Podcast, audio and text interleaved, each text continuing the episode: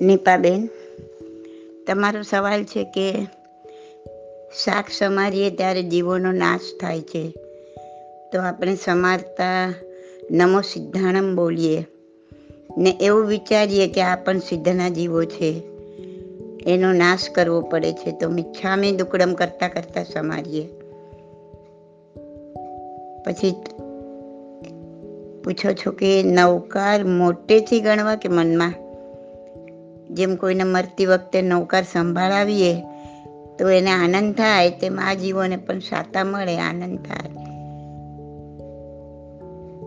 નીપાબેન, આપનું કહેવું છે કે સમારતા નામો સિદ્ધાણમ બોલીએ ને એવું વિચારીએ કે આ સિદ્ધના જીવો છે. તો નીપાબેન, જરા વિચારો કે આપણે નમસ્કાર કોને કરીએ? નમો સિદ્ધાણમમાં નમસ્કાર કરીએ છીએ આપણે સિદ્ધાંત તો કોને કોને આપણે નમસ્કાર કરીએ? જેને કરીએ એના પ્રત્યે આપણને માન અને અહોભાવ હોય. જેને નમીએ આપણે, જેને નમસ્કાર કરીએ, એને આપણે મારીએ, કૂટીએ. તો તમે કરેલો નમસ્કારનું અપમાન થઈ જાય. જેને નમસ્કાર કરો છો, એને મારીએ છીએ, એને કાપીએ છીએ, એને છેદીએ છીએ. તો આપણે કરેલા નમસ્કારનું અપમાન થયું.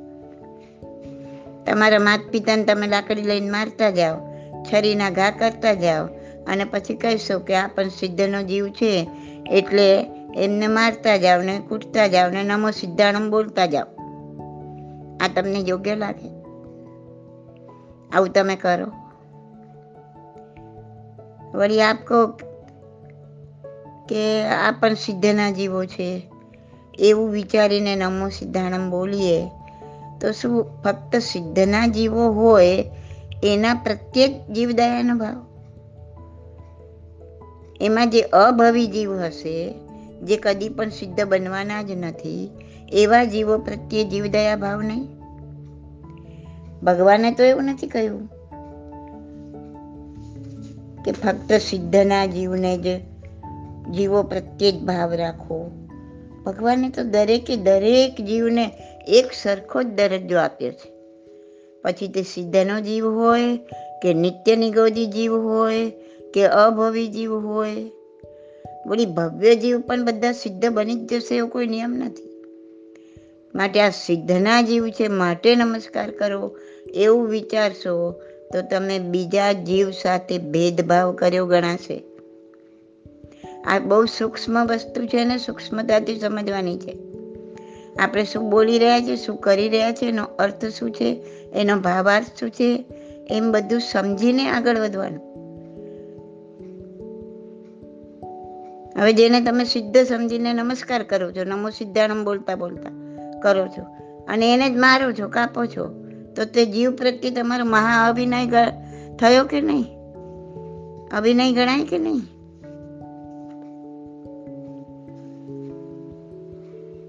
આપનું બીજું કહેવું છે કે મિચ્છામી દુકડમ કહેતા કહેતા સમારીએ. નીપાબેન જરા વિચાર કરો. કોઈ તમારા નાક કાન કાપતું જાય અને મિચ્છામી દુકડમ કહેતું જાય, તો તમે એને માફ કરી દેશો. તમારા ભાવ કેવા થશે? કોઈ જન્મમાં તને નહીં છોડું એવો દ્વેષ પેદા થશે કે નહીં? કોઈ તમારું નાક કાન કાપતું જાય મિચ્છામી દુકડમ કહેતું જાય તો એના પ્રત્યે તમને કેવા ભાવ થશે? કોઈ જીવોને મારવું છે, કાપવું છે, કાપતા રહેવું છે અને પાછું મિચ્છામી દુકડમ કહેતા રહેવું છે, એ આપણો ફક્ત દંભ છે, નર્યો દંભ. નર્યો દંભ જ છે. મિચ્છામી દુકડમ એટલે થયેલી કોઈ ભૂલની ક્ષમા માંગવી. ફરીથી એ ભૂલ ન કરવાની જાગૃતિ રાખવી. હવે આ શાક સમારે છે કોઈ ભૂલ નથી, એ જાણીને, સમજીને કરો છો. પછી મનના દંભને શા માટે પોષવાનું?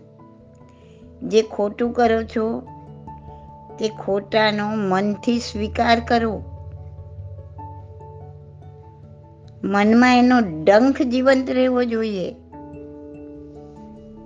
એના બદલે આપણે તો ના હો, હું તો નમો સિદ્ધાનમ બોલતી જાઉં ને મિથ્યામી દુકડમ બોલતા બોલતા જ સાક્ષો મારું. અરે વાહ. આ તમારા મનના દંભ નીચે મનમાં રહેલો ડંખ ભૂસાઈ જાય છે. મન સંતોષ માની લે છે અને ફરી ફરી એ જ ક્રિયા કરવા મન તૈયાર થઈ જાય છે. મનના ડંખ વગર એ ક્રિયા કરવા મન તૈયાર થઈ જાય છે. આ ડંખ ભૂસાઓના જોઈએ. એ સતત જાગ્રત રહેશે તો તમે કાંઈક તરી શકશો. વળી તમે કહો છો કે જેમ કોઈ મરણ પથારીએ હોય, એને નૌકાર સંભળાવીએ તો આનંદ થાય. એમ આ જીવોને પણ આનંદ થાય. બેન, જે જીવ મરણ પથારીએ છે ને, તે જાતે મરી રહ્યું છે. એનો સમય પૂરો થવા આવ્યો છે. આ જીવ જાતે નથી મરી રહ્યા. તેને તમે મારી રહ્યા છો. જે જીવ મરણ પથારીએ છે, એને તમે છરીના ઘા મારતા જાઓ ને નૌકાર સંભળાવતા જાઓ. પછી મને કહો કે એ જીવને નૌકાર સાંભળવામાં કેટલો આનંદ થશે. વળી તમે કહો છો કે નૌકાર મોટેથી ગણવા કે મનમાં? બેન, તમારા મનને મનાવો છો કે મેં એ જીવને નૌકાર સંભળાવ્યા. એ જીવને સાંભળવાની શ્રવણેન્દ્રિય જ નથી. એ તો વિચાર કરો. કોઈ મરણ પથારી પડ્યું છે ને બે કાને બિલકુલ બેરું છે, તો એને તમે નૌકાર સંભળાવશો ખરા? આ જીવ એકેન્દ્રિય છે. એને ફક્ત સ્પર્શેન્દ્રિય છે. એને તમે પ્રેમથી પંપાડશો તો એ જીવને આનંદ થશે. એ આનંદ અનુભવશે. અને એને તમે મારશો કાપશો છેદશો છૂંદશો સુકવશો, તો એ જીવને દુઃખ જ થવાનું છે. સુકવણી કરવી એટલે જીવને રીબાવી, રીબાવીને મારવા જેવું થયું. એટલે તમે એમ માનો કે આ જીવને નવકાર સંભળાવતા સંભળાવતા સમારીએ. એટલે બહુ ધર્મ કરીએ છીએ. એવા દંભને પોષતા નહીં. કરવું અલગ, બોલવું અલગ, એવો ધર્મ ભગવાને નથી આપ્યો. મનમાં નૌકાર ગણો, એ તમારા આત્મા માટે છે. તમે એ જીવો પર કોઈ ઉપકાર નથી કરી રહ્યા.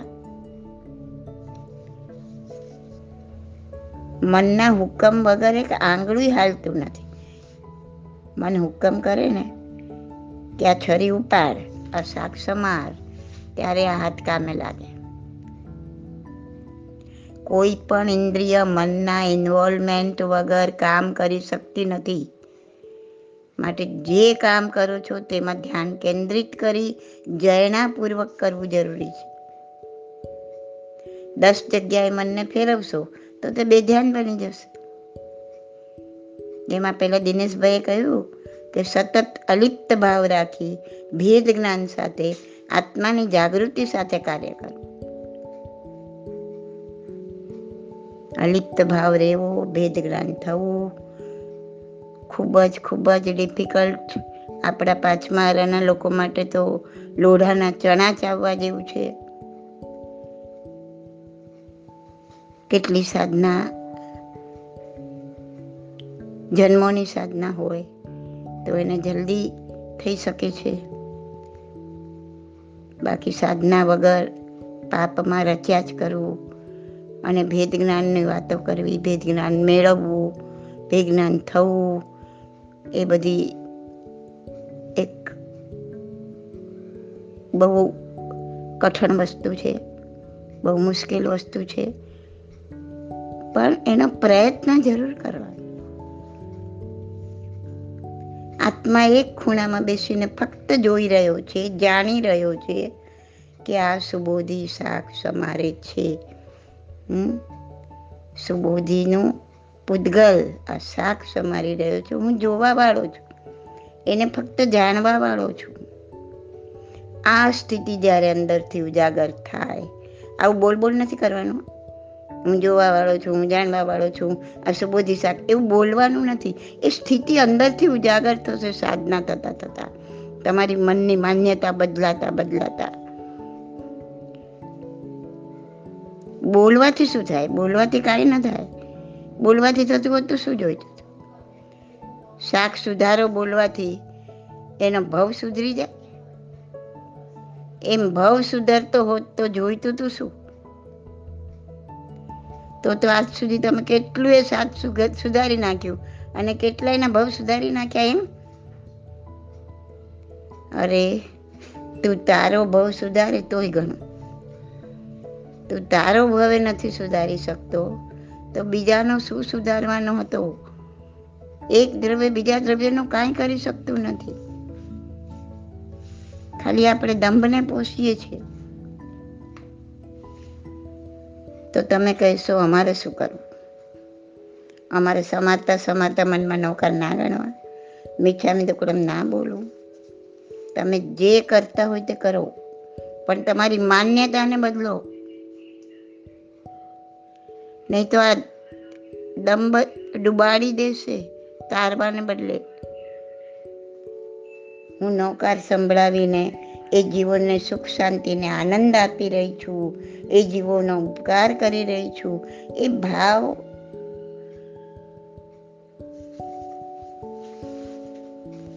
એનો ભાવ સુધારી રહી છું. આ બધી માન્યતા એને તમે બદલો. જે છે એનો સ્વીકાર કરો. આ હું ને બહાર કાઢી નાખો. આ જીવોને આ ક્રિયાથી દુઃખ થાય છે તે થાય જ છે. એક બાજુ જીવોને કાપવા અને બીજી બાજુ એને સાતા પહોંચાડું છું, એવું વિચારવું, આ બંને વિરોધી વસ્તુ. એક સાથે કેવી રીતના બની શકે? આ જે કાર્ય કરી રહ્યા છો, એ કાર્યમાંથી હું ક્યારે છૂટું? અનંતા જન્મોથી આહાર સંજ્ઞાએ મારા જીવનું કેટલું પતન કર્યું છે. જો ખરેખર દુઃખ થતું હોય ને, તો ત્યાગ તરફ એક ડગલું ભરો તો કઈ કામ થશે. તમે કહો છો, જીવવા માટે કરવું પડે છે. પણ આ વાક્ય પણ દમને પોષે છે. આપણે ફક્ત જીવવા માટે જોઈએ એટલું જ નથી કરતા. એનાથી અનેક ગણું કરીએ છીએ, પણ મનને મનાવી લઈએ છીએ. ભગવાને કીધું છે, ઓછામાં ઓછી ઓછામાં ઓછી ઓછામાં ઓછી હિંસાથી જીવન જીવો. જીવવા માટે હિંસા કરવી પડશે, એનો મતલબ એ નથી કે બેફામ હિંસા કરો. મિનિમમ તમે કેટલી હિંસા કરીને જીવી શકો છો. એટલેથી કામ ચલાવો. એક શાકથી કામ ચાલે. આપણે બે કરીએ, ત્રણ કરીએ. ચટણી જોઈએ, અથાણા જોઈએ, સલાડ જોઈએ વેરાયટી જોઈએ. છતાં કહીએ કે કરવું પડે છે માટે કરીએ. તો આ દંભ નથી તો શું છે? આ સ્વાદ લોલુપતા છે. એ કરાવે છે. વળી આપણે બીજું બી એક બહાનું કાઢીએ. ઘરમાં બધાને જોઈએ એટલે કરી દેવું પડે. અરે બધાને છોડ ને, તું શું કરે છે? તારું કર ને. ચાલો માની લીધી તમારી વાત કે બધાને જોઈએ એટલે કરવું પડે પણ તારી જાતને ચેક કર ને કે તારે એવો કોઈ નિયમ છે કે ઘરમાં ભલે ચાર શાક કરી દેવા પડે, હું આમાંથી એક જ ખાઈશ? ના. તો પછી ડંખ ક્યાં? બધાના બહાના હેઠળ આપણે આપણી જાતને કેટલી છેતરીએ છીએ? છતાં જાણતા પણ નથી. કેમ કે જીવોને મારવાનો જે ડંખ છે ને, તે આવી આપણા પાંચમા આરાની જડ અને વક્ર બુદ્ધિ દ્વારા આપણે એને ભૂસી નાખીએ. જેના દિનમાં ડંખ જીવંત છે ને, એનું અનાયાસે છૂટતી જશે. અનાયાસે છૂટતું જશે. કેમ કે એનો ડંખ જીવંત છે, આ હું ખોટું કરું છું. મારે આવું કેમ કરવું પડે છે? આમાંથી ક્યારે છૂટવું ખાલી વિચારવા છે એના માટે પગલાં ભરો. દુનિયામાં હજારો શાકભાજી છે. જે પાંચ, પચીસ શાક ફ્રૂટથી આપણું જીવન ચાલી જતું હોય, એટલા છૂટ રાખીને. બાકીના બધાનો ત્યાગ કરો. નથી કર્યો, તો ડંખ ક્યાં છે? યાદ રાખો, જેનો ત્યાગ નથી, એ દરેક એ દરેક વસ્તુ. ભલે તમે કદી એ શાક ફ્રૂટ જોયા પણ નથી, ખાધા પણ નથી, કદાચ ખાવાના પણ નથી, છતાં પણ એના સંહારનું સતત પાપ તમને લાગ્યા જ કરે છે. કેમ કે છોડવાની તમારી પ્રયત્ન નથી. જો ખરેખર હૃદય એમ કહેતું હોય કે આ જીવોને દુઃખ નથી જ આપવું, તો એનો ત્યાગ કરો. તો સાચા અર્થમાં એ જીવોને સાચા મળશે. કેવું ઘણું છે, પણ ગાગરમાં સાગર કેમ સમાવાય? અને એ ગાગરનું પાણી પચશે કે નહીં, કે અજીર્ણ થશે, એ બી ખબર નથી. એટલે અહીંયા હું આ વિરમું છું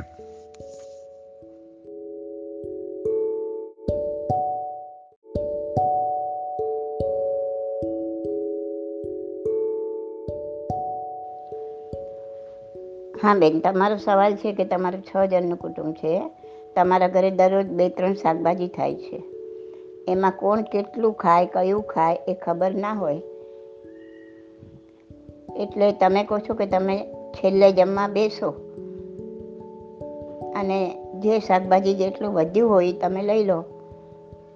તો હવે મારે એક જ શાક કેવી રીતના ધારવું? કન્ફ્યુઝન છે. બરાબર ને? આ તમારો સવાલ છે.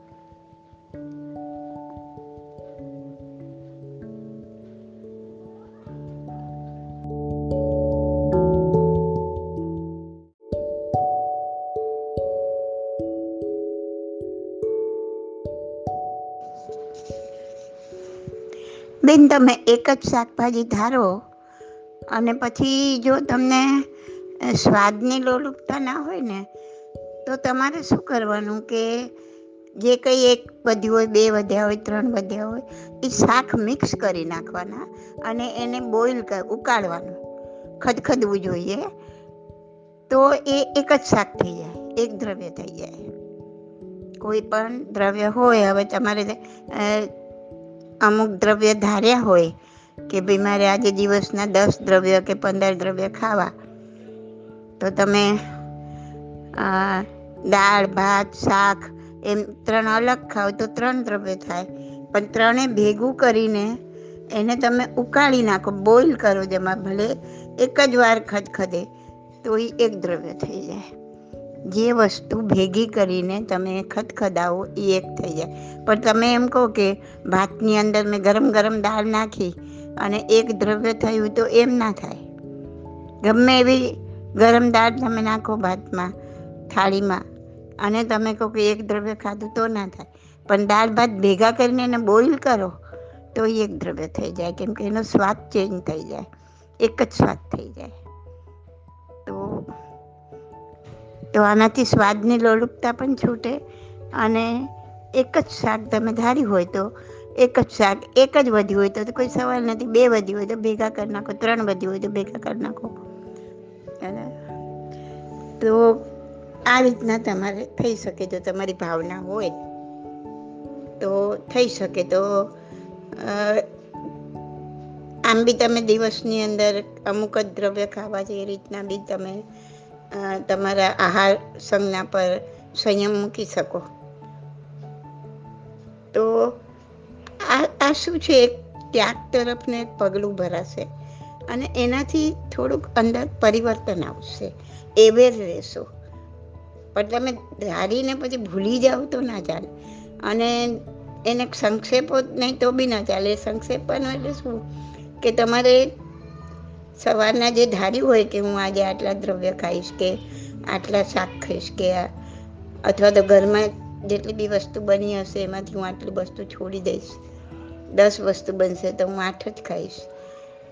તો પછી તમારે સૂઈ જતા પહેલાં એ પાછું બધું ચેક કરી લેવાનું કે મેં આટલું ધાર્યું તું, એટલું જ છે ને, એનાથી વધારે નથી જોયું ને એ ગણી લેવાનું. ના ના, મેં તો આજે ચાર જ આઈટમ ખાધી છે, એટલે નહીં હોય એમ નહીં. એ પ્રમાદ કહેવાય. પ્રમાદનું ફળ ના હોય. પણ તમારે એને વિચારી લેવાનું, ફરીથી લખતા હોય તો લખી લેવાનું, વિચારતા હોય તો વિચારી લેવાનું. હવે ધારો કે મેં દસ દ્રવ્ય ધાર્યા કે હું આજ દિવસમાં દસ દ્રવ્ય ખાઈશ, તો પાણી પણ એક દ્રવ્ય જ ગણાય એટલે પાણી સાથે રસ કે પાણી વગર દસ એ બી ધ્યાન એ બી ધારી લેવાનું બરાબર. અને પછી તમે ભેળ ખાધો. તો ભેળમાં તો દસ વસ્તુ તો એમાં જ આવી ગઈ. બરાબર? તો તમને એ ધ્યાનમાં હોવું જોઈએ કે એમાં સેવ આવી, દાળ આવી, મમરા આવ્યા, ચટણીઓ આવી, એ બધા દ્રવ્યો અલગ ગણાય. પણ ભેગું કરીને ગરમ કરી નાખો તો એક દ્રવ્ય. તો એ રીતના એવેર રહેવાનું. એવે રહેવાનું આટલા દ્રવ્ય ધાર્યા છે, એટલા જ થયા છે ને એનાથી ઓછા થાય તો ભલે એનાથી વધારે નથી થયા ને એમ ગણી લેવાનું. માની નહીં લેવાનું કે ઓછા જ થયા. મેં તો ચાર જ વસ્તુ ખાધી. પણ ચારમાં શું ખાધું? એ તમારે ધ્યાન રાખવાનું. તો ઘણા આ પાંચ સાત પ્રકારની દવાઓ લેતા હોય. તો તમે ધારો તો એ રીતના ધારો કે ભાઈ દવાઓ અલગ. દવા જે લઈએ છીએ એ અલગ, એ દ્રવ્યમાં નહીં ગણો. બાકી જે ખાવાનું દ્રવ્ય છે એ મેં આટલા જ ખાવા એમ. એવી રીતના શાક બી જેટલા બી વધ્યા હોય એને તમે ભેગું કરીને એક કરી નાખો તો એક જ શાક થયું. પણ એને ગરમ કરો, ખદખદાવો તો, નહીં તો નહીં. એમને ત્રણેય શાક અલગ અલગ ગરમ કર્યા છે અને પછી તમે થાળીમાં લઈને ભેગા કરો તો પણ નહીં થાય. એ તપેલીમાં કે તવલામાં જે કંઈ વધ્યું છે એને ભેગું કરીને નાખીને ખાવ તો એક દ્રવ્ય, એક શાક. આ રીતના આપણે આ નિયમમાં આવવાનું.